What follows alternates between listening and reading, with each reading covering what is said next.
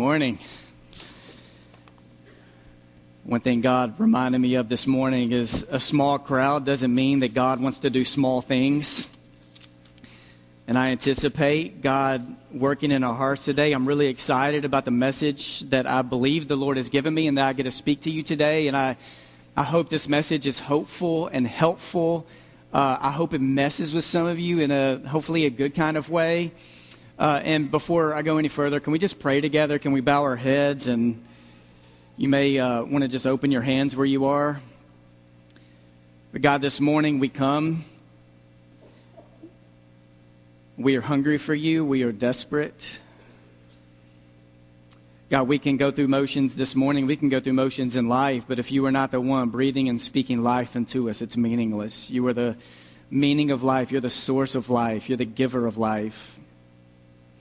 And wherever we are in our lives today, whether we are at a place where we're experiencing some high highs or some low lows, you are the one who meets us where we are and calls us out of our darkness and misery and into your wonderful light. So, God, I, I just stand in front of this church today, a church I dearly love, asking for your Holy Spirit to pour through me a gift of preaching so that Jesus Christ can be formed in our hearts. And I pray this in the power of the name of Jesus. And the church said, Amen. Look, you don't got to love sports to sometimes be moved by stories that come from sports. There are sometimes commercials that make my wife cry. I mean, I, like there are commercials that make me cry too, like Baconator from Wendy's and stuff like that. Just can bring a tear to my eye, all right? Uh, but then there are these other stories that are sometimes told, little documentaries. And there's stories like, and you don't even have to love sports to love these stories. Like in 1992, when there was the, in the Olympics, I believe his name was Derek, who pulled his hamstring and he stood up and wanted to finish because he had been working for years to be able to uh, race in the Olympics. And then his dad came running out there and helped him across the finish line. Like, you don't have to love racing, you don't have to even run to be moved by a story like that. Or back in 2008, when there was the girl, the college female softball player who hit a home run, and as she rounded first, she tore her ACL and uh, the, the, base, the rules of baseball, rules of softball are that um, you can hit it over the fence, but if you don't round the bases, it doesn't count. And if one of your teammates touches you, you are out.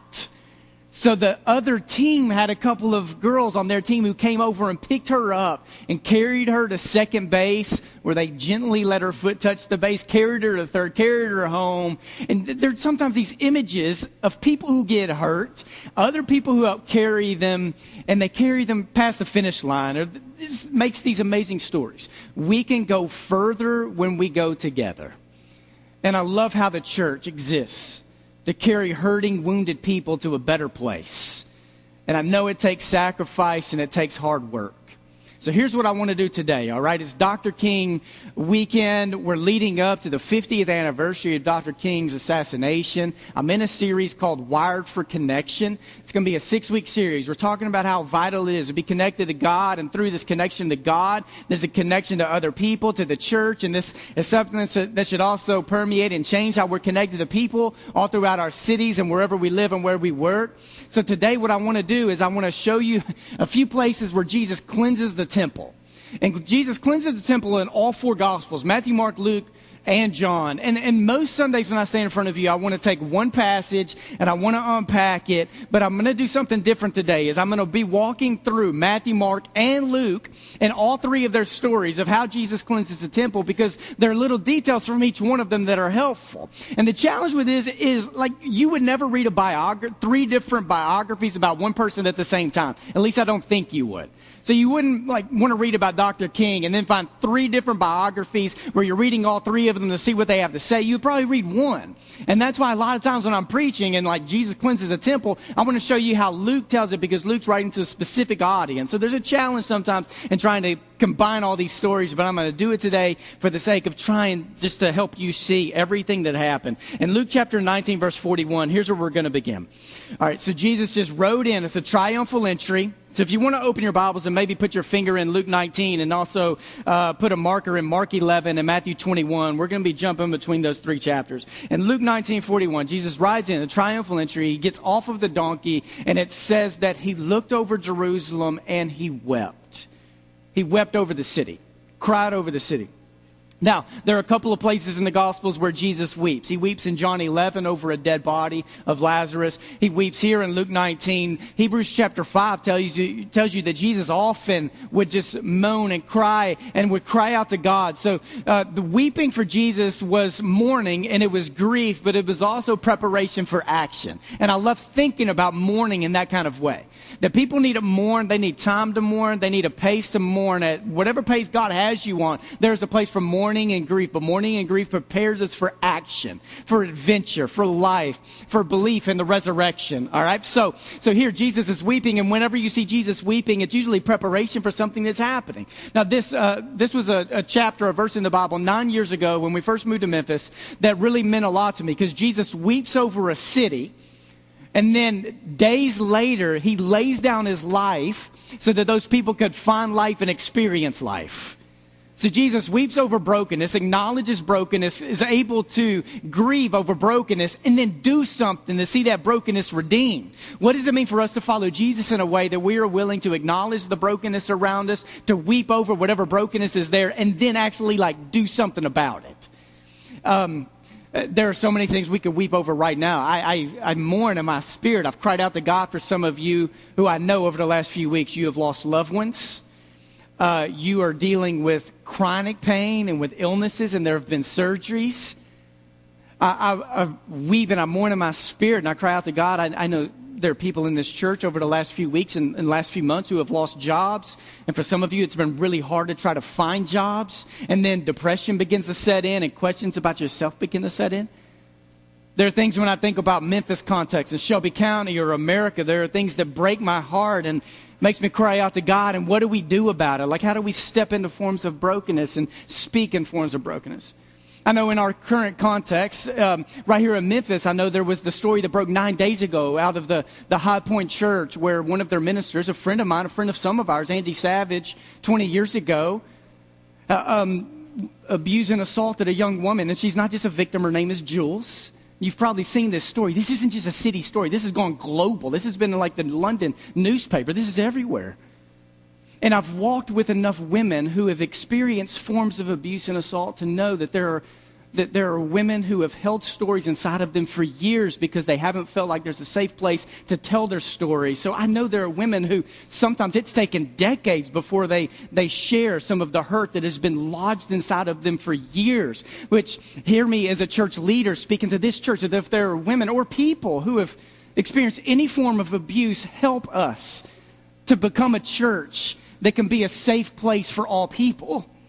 And I want healing and redemption and restoration for Jules. Andy's also, he's been a friend of mine. We've developed a friendship over the last couple of years. I've been on his radio show. He's been on my podcast. He was here, a, part of a forum. And there's really no doubt that the passion in Andy for marriage and family and purity and singleness, that, that the, lot of this is part of how God has redeemed and has restored his story. But I know Andy has been on the record this week that also, acknowledging that there are sins and evil actions in our lives that God can forgive, but there are major consequences. And I've said it before there's no such thing as a sin in your life that doesn't have an impact on people all around you.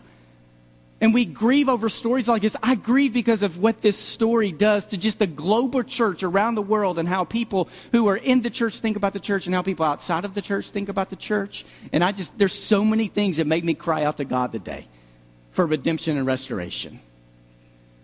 The first thing Jesus does when he comes in is he weeps over the city in preparation for laying his life down for the city so that people could ex- find and experience life. And here's what Jesus does. Now, look in Mark chapter 11.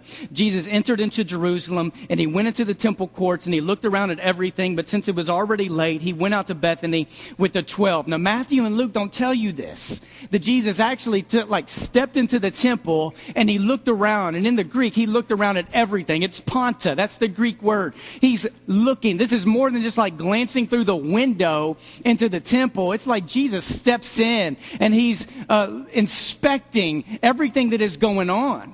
And it says he, he, left because it was late. It was late, which means there weren't a bunch of people there. That would have been the perfect time for Jesus to cleanse the temple and throw things around and, and rearrange some stuff because it wasn't right, because it wouldn't have been so much of a commotion and people wouldn't have seen it because it was late and there weren't many people there. But Jesus steps in, looks around at everything, but he doesn't do anything about it. And then Jesus leaves Jerusalem because you do not see Jer- Jesus sleep at all in Jerusalem until he has died and he's been laid in the tomb. He steps into Jerusalem and he goes out somewhere else where he sleeps. Then, all right, so at this point, Jesus weeps over the city. He looks around at the temple. He looks at everything, observing what is there. And then in Mark chapter 11, it tells you here's the story. On Jesus, the next day, his way, um, he's leaving Bethany. He was hungry. In verse 13 of Mark 11, seeing in the distance a fig tree and leaf, he went to find out if it had any fruit. And when he reached it, he found nothing but leaves because it was not the season for figs. And then he said to the tree, May no one ever eat fruit from you again. And his disciples heard him say it. So he rebukes this tree like Jesus zaps this tree.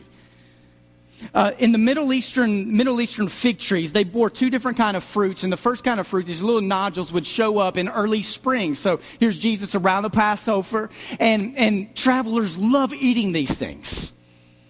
And if you ever came up to a tree, sometimes there could be leaves that could look healthy, but you get closer and the nodules weren't there. And if they weren't there, it lets you know something about the tree, that it's not performing its proper duty uh, that trees were supposed to have fruit. And even these fig trees in springtime should be showing and revealing that there's some fruit coming. And if there's no fruit, it lets you know there's a problem. And Jesus notices that this tree is not performing its proper function. It's not, it's not doing its job, which is a perfect metaphor in that time for the people of God who were supposed to be bearing a certain kind of fruit and having a craving for righteousness, but they weren't. So Jesus rebukes the fig tree. Now, this is not a big problem for, for a lot of us because I don't think we, we live for what fig trees like to produce. All right, so don't think that from this story like Jesus is anti environment or Jesus goes around just zapping anything, all right? Now, if this was a banana tree or an apple tree or some strawberry little, little place, bush, I, this would be a big deal, right?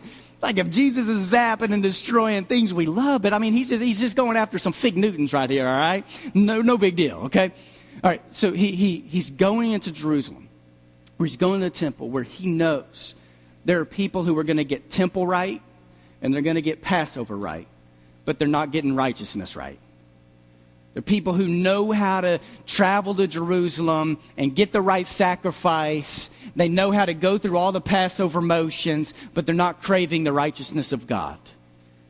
Right? Some of us, we know how to do this. We can do the church game. We can do the prayer game every day before a meal. We can go about, but, but we are not craving the righteousness of God. Jesus is looking for fruit. So now that you have Jesus weeping over Jerusalem, he goes in, he looks at the temple, he rebukes the fig tree. Now you get to the point where Jesus is going to start turning over tables where he gets angry. And you see it in Matthew 21 12, Mark 11 15, Luke 19 45. All of these reveal Jesus goes into the temple courts and he starts throwing them some things around. He gets angry and you see his anger.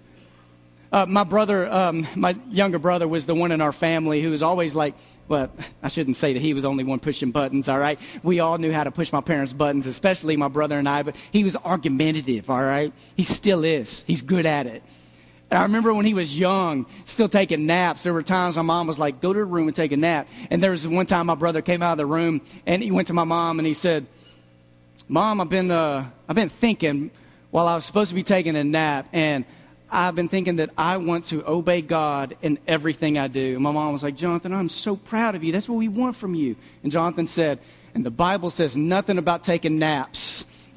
and my mom's like, you know, but the Bible does say you obey your mom and dad, so get in there and take a nap. But my brother's also the one who like points out chapters like this where, hey, it's okay for me to get angry and throw some things around in the room because Jesus got angry too, all right? But the question that we need to ask isn't why uh, does Jesus get angry? Because he gets angry a few times. It's why did he get angry? What did he get angry for? So it says Jesus goes into the temple courts. He's in the outer courts and he starts turning over tables and, and benches. And, and there's, he's upset because his outer court had become this marketplace. It had become like Wall Street. The historian Josephus, when, who was never a Christian, but told stories that there were some years where 255,000 lambs were brought to Jerusalem for the Passover. That's how many people were coming to Jerusalem to celebrate the Passover. In that time, the temple was uh, uh, uh, the Sycamore View facility in our parking lot. All this is it's a, we sit on about 11 acres. The temple was about three times this space. So Jesus goes into the outer courts, which would have been a large area. And in the outer courts, anybody could come there. Jews, non Jews, everybody could go to the outer courts. And that was the place where anybody from any nation could come and pray to God and meet with God. So they're the outer courts. And then a few steps past that, you went uh, up some stairs and you went into the court where the women could go. So women, Jewish women could go a little further than non-Jews. And then beyond that, the men, the Jewish men could go. And beyond that, there could be the Jewish priests. So there were a lot of walls, five foot walls, barriers throughout the entire temple. And, and into all these entrances, there were signs in different languages of who could go past which places. And, and the Romans even gave the Jewish leaders permission that if there were Gentiles who crossed certain barriers, that there could be the death penalty for them. Like there were these strong boundaries all over the place. And in the outer temple, which was the place, this outer court where, where non Jews should be able to come and pray and meet with God, it had become a marketplace. Think, think about Wall Street and then add like pigeons, doves, and lambs to that. It was, it was a mess. And Jesus goes nuts, right? He's upset about what this place had become, starts turning over stuff. Jesus goes specifically to two groups of people. He turns over tables of money changers because there was abuse of money. Think about it. This was easy to do. People had to travel to Jerusalem to celebrate Passover once you got to Jerusalem, you had to have sacrifices to offer up for the forgiveness of sins. You had to purchase stuff. So they could charge whatever they wanted because what are you going to do about it? The law requires for you to do some of these things. So the money changer, but Jesus goes over. Did you notice in a couple of these stories, the couple of the passages you read above me on this screen, he goes over after money changers and also for those who were selling doves. Not for those who were selling lambs, but those who were selling doves. In Leviticus chapter 5, verse 7, it says one of the commands and sacrifices is if you did not have money to purchase a lamb, then what you needed to do is purchase doves or pigeons or birds to sacrifice. This was the sacrifice, this was an offering for the poor. So I think Jesus is acknowledging in this moment that there are those who are coming. And, and were there people who had money to purchase lambs and they're trying to do birds? Maybe. I'm sure that happened at some point. But he goes after two specific groups of people money changers because there's exploitation. And he goes after those who were selling doves because there was abuse of the poor. Jesus doesn't just start turning things over. He had a word to speak. And in Matthew or Isaiah chapter 56, what he quotes from Isaiah 56, and what Jesus says is, My house should be called a house of prayer for all nations, for all peoples. And for any Jewish leader, or any Jew, they knew the book of Isaiah. In fact, in the New Testament, Isaiah is quoted, I believe it's quoted more than any other Old Testament book other than maybe the Psalms. So for any of them, they knew that he's quoting a verse, but I think they also knew what the greater context of that was. And Isaiah chapter 56, beginning in verse 3, here's what it says, all right? This is the Bible. Isaiah 56, 3, let no foreigner who is bound to the Lord say, the Lord will surely exclude me from his people. And let no eunuch complain, I am only a dry tree. For this is what the Lord says To the eunuchs who keep my Sabbaths, who choose what pleases me and hold fast to my covenant, to them I will give within my temple and its walls a memorial and a name better than sons and daughters. I will give them an everlasting name that will endure forever. And foreigners who bind themselves to the Lord to minister to him. So Isaiah is acknowledging that there are non Jews ministering before the Lord to love the name of the Lord and to be his servants, all who keep the Sabbath without desecrating it and who hold fast to my covenant. These I will bring to my holy mountain and give them joy in my house of prayer. Their burnt offerings and sacrifices will be accepted on my altar, for my house will be called a house of prayer for all nations. The sovereign Lord declares, He who gathers the exiles of Israel, I will gather still others to them besides those already gathered right here. Jesus is quoting a verse from a chapter in which God is letting people know the day is on its way when the progression of God is that all people will be invited into the same community. I'm not making Jesus out to be a social justice warrior in this moment, in that time, that he didn't go into Jerusalem just to set the outer court right. He went into Jerusalem to lay down his life as a sacrifice for the forgiveness of sins and freedom from sins so people could be drawn and ushered into a brand new movement. But part of that is Jesus going into the outer courts and acknowledging that there are things being done that do not please the heart of God and they do not line up with what the future of God is going to be. And he turns tables and throws things around and quotes a chapter about all people and non Jews being drawn into the story.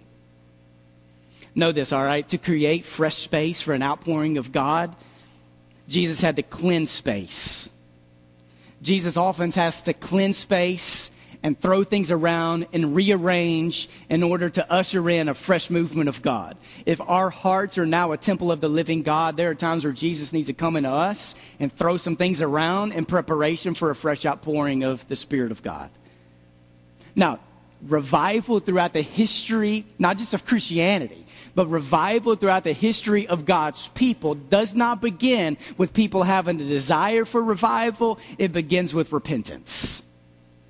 The revival of God isn't because people want revival. Revivals begin with people acknowledging that, hey, there are things in me and there are things in people who've gone before me. There's generational sin that's passed down from one generation to another, and we need to repent of these things and say we are sorry as we look for a fresh movement and outpouring of God the vision of Isaiah 56 and what Jesus de- declares is still a vision from God, that there is still cleansing that needs to be done and preparation for the fresh thing God wants to do. And as God is bringing all people, because Jesus is for everyone, as God's bringing all people into a community, it is not the role or task of the church to play the role of the gatekeeper who then begins to discern who's in and who's out. It's God's role to play.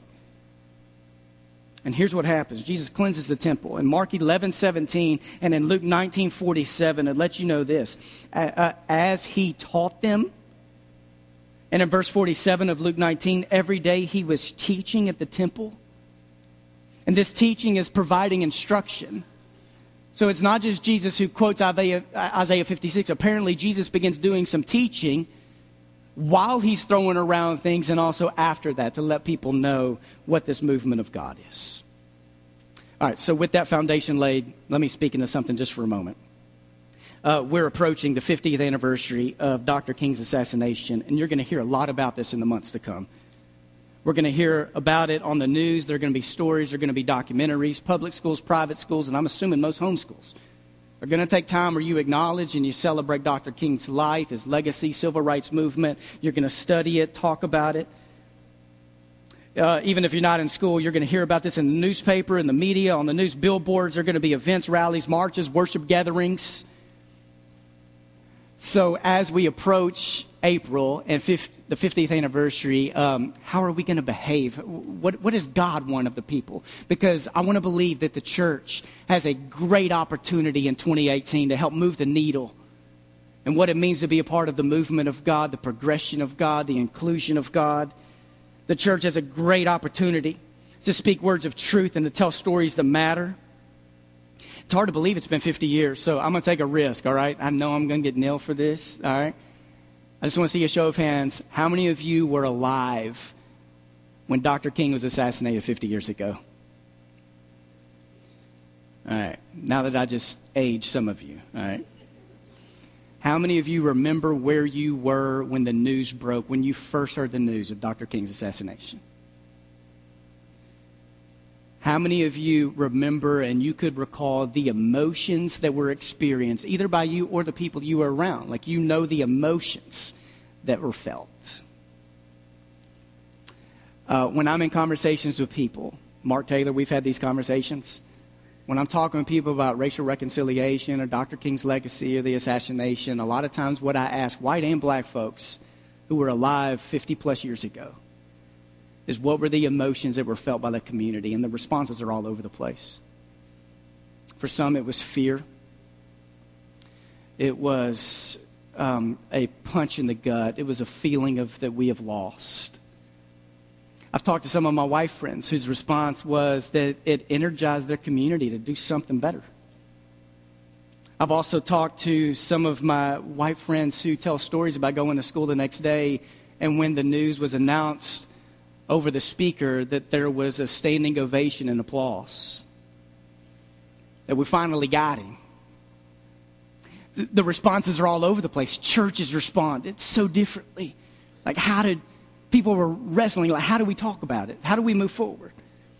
All right, so, so I want to help prepare us uh, to be faithful people who can help move the needle over the next three months and to be prepared, not just shut down stories, to be a part of what God is doing and how God would want us to talk. But before I do that, I, have got to acknowledge some of the challenges to this. And one of them is that um, it's so easy for us to allow filters to blur our vision of how we are to approach certain things in life that there are filters that we allow to come on, and let me go at it like this, okay? Uh, if there are times when I make certain points that I wish I could like hold the hand of you before I say things, and I know some of you would be like, "Do let go of my hand right now," all right?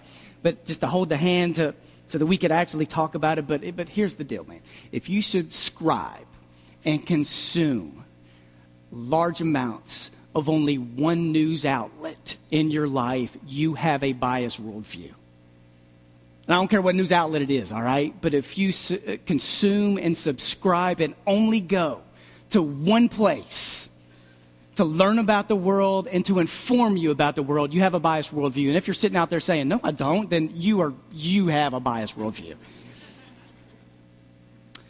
Um, when I meet with people who struggle with great fear of what the world has become or they worry about the world that is, and their anxiety is based on that fear and worry, usually I have questions that lead them to the point where they confess to consuming large amounts of media daily. And usually, what I do when I ask how much do you, how much, how much time do you spend, like watching Fox News or CNN or MSN, how much time do you spend? I multiply whatever their answer is. If they say an hour, it probably means two hours. If they say two, it means four. If they say three, it means 14, all right? That's just how, that's just how the math goes. And one of my one of my concerns for Christianity, especially in the United States of America, is that we give God Sunday morning, but our primary news outlet gets the rest of the week. And this becomes the filter that we think about issues and life and relationships through. And when we do this, what happens is it jacks up our attention and our allegiances. And uh, just to let it be known, I am for journalism and I am for media and I celebrate them, appreciate them. I, w- I wish I would have gotten a minor in journalism. My concern is that we have many Christians who claim to be Christians first and Republicans second, or Christians first and Democrats second, that the actions of their lives, their, their presence on social media does not reflect that confession. And if the way you think about the kingdom is filtered through your primary news source, it is idolatry that needs to be repented of. It's not just sin, it's, it's idolatry. It's mixed allegiances. It's allegiances that are in a, in a way that directed to a place that they shouldn't be directed. All right, so, so let me throw out an example, all right? Go with me. If you hear the word foreigner immigration, what is the filter you use to even think about it? Uh, because in this room, there are a lot of different filters when you even throw that up. Now, Lifeway Christian, it's the bookstore, is a conservative bookstore. I appreciate Lifeway because they have sold my books in Lifeway, all right? But here's the deal with Lifeway it's part of the Southern Baptist Convention. Lifeway is a conservative group. If you subscribe or write about what would be considered more progressive or liberal matters, so you take a, a stance on marriage equality that isn't orthodox to, to Christianity throughout the years, or you question certain things in the Bible, or maybe you, you write about maybe creation's a myth and these things, Lifeway doesn't sell your stuff. So I'm just making the point Lifeway is a conservative group. Lifeway does research with people too. And what Lifeway learned as they did research with born again Christians is that only 12% of them confess to thinking about immigration by using the Bible. Which meant 88% of born again Christians, their views on immigration came from sources outside of the Bible.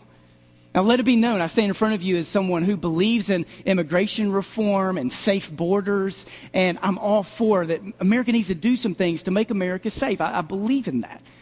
Yet, I also know that I come to this issue as an American, but first and foremost, I have to come as a kingdom person, which means I have to acknowledge and reconcile that there are 100 plus verses in the Bible that talk about how God's people care for the alien, the stranger, the foreigner. So if we can come to a table where we can talk about how we care for them, I think we can have good conversations. All right, so the filters are up. So whenever we hear certain words like like foreigner, immigration, racism, Dr. King, we have filters that sometimes taint how we begin to think about those things. Let me throw one, one other question, all right? If I were to poll the room today, if Jesus were to come back today, what would be the first place in the United States of America where Jesus would go and cleanse? What would your response be? Because some of you would answer that question like this I know without a shadow of a doubt the place where Jesus would go to cleanse is, and you would fill in the blank because you were so certain that's the place where he would go. Maybe it's Washington, D.C., maybe it's abortion clinics, right? Maybe it's Vegas, maybe it's a Memphis Grizzlies uh, executive office, you know, we just got to cleanse it and make it new. Um, but our answers are, I mean, we, we have these filters, and we've got to acknowledge that filters exist. And in a season like this, where we're going to hear multiple times over the next few months about the 50th anniversary of Dr. King's assassination, what is the filter we're going to think through? And I want to help lead us to be a church, and I want to be a person, and I know I don't have this figured out. I struggle with this. I want a gospel filter, I want a kingdom filter where I'm sold out for Jesus first. So here's the deal. In this church and in all churches, we need stories from people 50 and above who can tell us stories from their experiences and their wisdom and their knowledge and their life experiences, that they can tell us stories that things are better right now than they used to be. And I need white members of this church and black members of this church who are 50 and above who are not afraid to tell some of those stories. Things are better than they once were.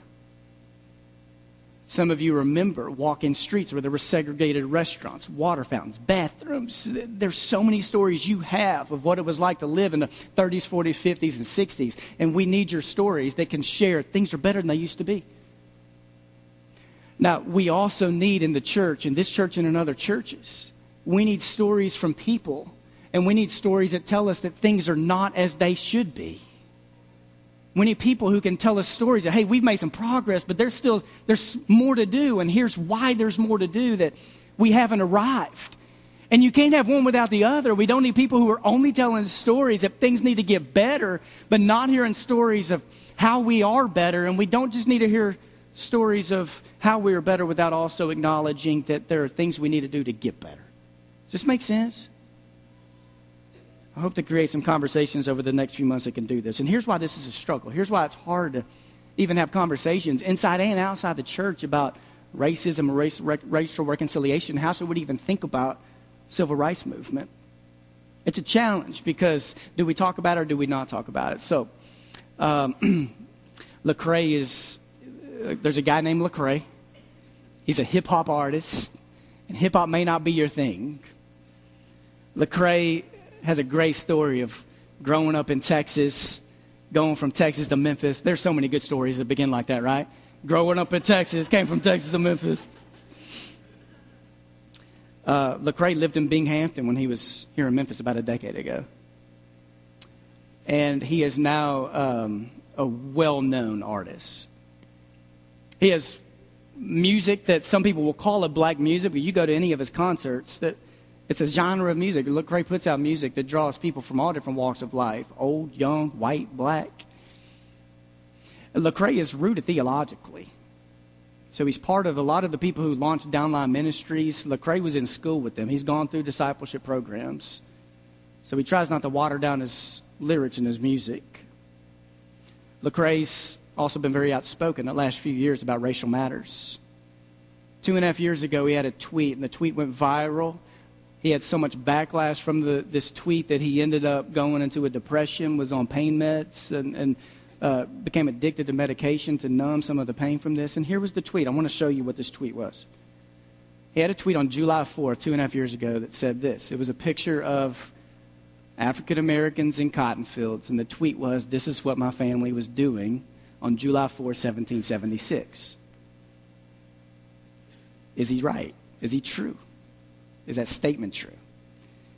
Okay, and as you look at the image, what are the emotions you feel just as you look at it? Because it conjures up a lot of different emotions, right? Because if we're sitting with Lecrae and our response is, man, just tell me more, then we may end up hearing some stories that we need to hear. But then sometimes we look at stories like this and we're like, man, that's 250 years ago. Can't we get a little beyond that? And here's why this is challenging. I was sitting with a friend this past week, and this woman taught, she, she teaches me a few things quite a bit. And here's one thing she told me Josh, a lot of times when it comes to race and civil rights, we want to tell people, we want to forget the stories that happened. But we don't do that about a lot of other events. Like, you don't, how often do you hear people say, let's just not talk about the Holocaust or D Day or other tragic events? But when it comes to civil rights, and the oppression of African Americans throughout the history of our country, a lot of times we're like, man, we, we just don't want to tell the stories. And, and, and here's why. Because to tell those stories, for a lot of us, brings up memories that are hurtful and haunting. Because we know that many of our parents, grandparents, or great grandparents were a part of churches who perpetuated the problem. And it's hard to acknowledge it. And it's hard for us to hear stories or tell stories that are haunting, but I also realize that in this church, when we come here every single Sunday and we take communion with each other, that in this church there are African Americans, some of our black friends who do not have to go beyond their parents before they can think of someone who was not just oppressed, but who was killed by the KKK. Some people in this church don't have to go beyond their parents so it's these stories, though it's 50 years ago, like there's still stories that are fresh and wounds that still bleed, they're still open. And I want us to believe that we have something to offer in the next three months that matters. Jesus cleared space so that all nations could come into the same space to meet with God together. And I don't want you to think about this as the white people were the Jews, and then we allow non whites to come into the outer court so we can meet with God all of us were outside, having been brought in by the goodness and the grace of Jesus. And by what Jesus accomplished through the death, burial, and resurrection, and as Revelations declares, the goal of God is not for us to become colorblind, but to acknowledge our differences, to celebrate our differences, and to live for something better. Um, what do we have to lose if we take the posture of listening to stories from other people. Like, what do we have to lose if we choose in the next few months to take a step towards someone who is wrapped in a different skin color of ours to befriend them and to learn from them? What do we have to lose to take a posture just to listen to stories that may be haunting and hurtful? And what we have to gain is the kingdom of God it's a better community and future for our children. And I think it's where Jesus is leading us. Want you see when Jesus cleansed the temple, here's what happened. He cleansed the temple, threw things around, did some teaching, and my heart broke and I almost wept because I had never seen this next verse. In Matthew 21, right after Jesus cleanses it, here's what you read in verse 14. The blind and the lame came to him at the temple, and he healed them. And you get the sense that for years, people came to the temple and walked right past the blind and the lame. They had no entrance into the story of God. And Jesus cleanses stuff to create a new movement. And the first people who come to him are the broken and the hurting, and he heals them. And what does it mean for the church to be a part of a fresh movement of God, an outpouring of God? And when we do that and express that, there are the lame and the blind and the hurting around us who flock to us knowing that this is a place where they can experience healing.